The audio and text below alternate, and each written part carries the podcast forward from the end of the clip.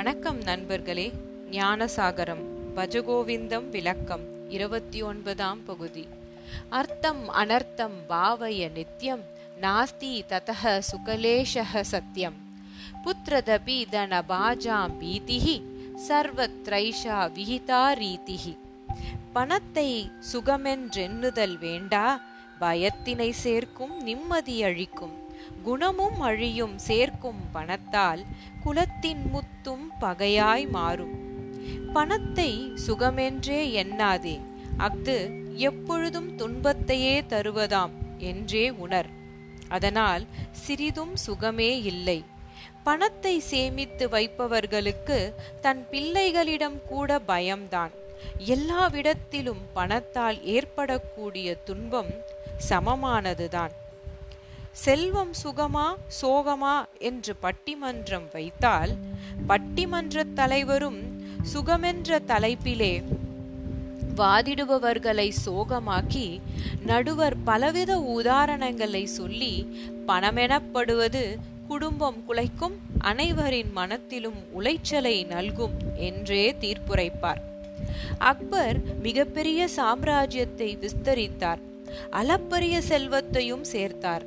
ஆனால் அவருக்கு மகனிடமிருந்தே பெருந்தொல்லை ஏற்பட்டது. அதை போன்று ஷாஜஹானுக்கு அவன் மகன் அவுரங்கசீப்பிடமிருந்து அழிவு ஏற்பட்டது.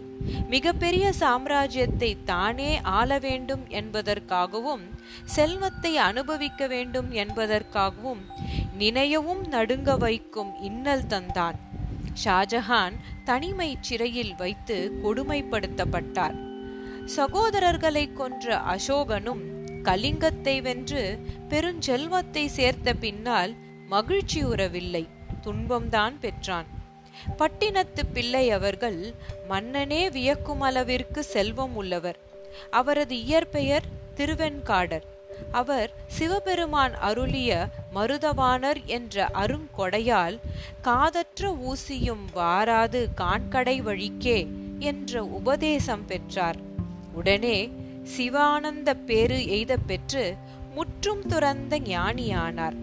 பட்டை கிழித்து பருவூசி தன்னை பரிந்தெடுத்து முட்டச் சுருட்டி என் மொய்குழலான் கையில் முன்கொடுத்து கட்டிருந்த கணமாய் காரிதன் காமமெல்லாம் விட்டு பிரியவென்றோ இங்கன சிவன் மீண்டதுவே என்றார்.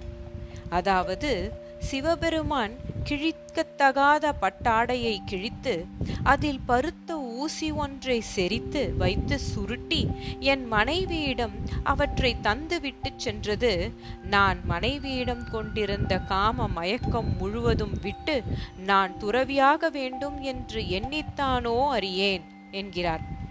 பின்பு ஊர் பொது மண்டபத்தில் நிட்டையில் இருந்தார். அப்போது மன்னன் அவரை காண வந்தான். அளவற்ற பெருஞ்செல்வத்தை துறந்து சந்நியாசியானதால் உண்டான பயன் யாது என கேட்டான். உடனே பட்டினத்தார், மன்னா நீ நிற்கிறாய், ஆண்டியாகிய நான் அமர்ந்திருக்கிறேன் என்றார். பணத்தை குவித்தால் துயர் பெருகுகிறது, பணத்தை துறந்தால் மன்னனும் நம்முன்னே கைகட்டி நிற்கிறான். இவ்வளவுதான் செல்வத்திற்கு உள்ள பெருமை. அவ்வளவேன். மகாபாரத போர் ஏன் ஏற்பட்டது? பாண்டவர்களுக்கு பாதி அரசு கிடைத்தது. பின் தருமன் ராஜசூய யாகம் இயற்றினான். தானே பெருவேந்தன் என நிலைநாட்டிக் கொண்டான். எண்ணற்ற மன்னர்கள் அவனுக்கு பொன்னையும் பொருளையும் காணிக்கையாக தந்ததால் துரியோதனன் பொறாமையுற்றான். தருமனை அழிக்க ஈனமாம் சூதிலே சகுனியின் மூலன் ஈடுபடுத்தி தருமனை வென்று நாட்டையும் செல்வத்தையும் அபகரித்து கொண்டான். தருமன் இந்திரபிரஸ்தத்தை பெறாதிருந்தால், ராஜசூய யாகம் இயற்றி செல்வத்தை குவிக்காதிருந்தால் பாரத போரே நிகழ்ந்திருக்காது. மிக பணிவுள்ள தம்பி பீமனே, தருமன் சூதாடிய செயலை பொறுக்காமல் இது பொறுப்பதில்லை, தம்பி எரிதழல் கொண்டு வா, கதிரை வைத்து இழந்தான் அண்ணன் கையை எரித்திடுவோம் என சொன்னானே, இவ்வுரை எழாமல் இருந்திருக்குமே. ஏசுபிரானிடத்தே ஒருவன் நான் செல்வன் எனினும் எத்தீய வழக்கங்களும் இல்லாதவன் என சொல்ல, ஏசுபிரான் அவனை பார்த்து, உன்னிடத்தில் ஒரு குறையுண்டு, நீ போய் உனக்கு உண்டான செல்வங்களை எல்லாம் விற்று தரித்திரக்கும் கொடு. அப்பொழுது பரலோகத்தில் பொக்கிஷம் உண்டாயிருக்கும். பின்பு சிலுவையை எடுத்துக்கொண்டு என்னை பின்பற்றி வா என்றார். அப்பணக்காரன் பணத்தினை இழக்க மனமில்லாதவனாக இருந்தபடியால் மகாத்மா இயேசுபிரானை தொடரும் பாக்கியம் பெறவில்லை.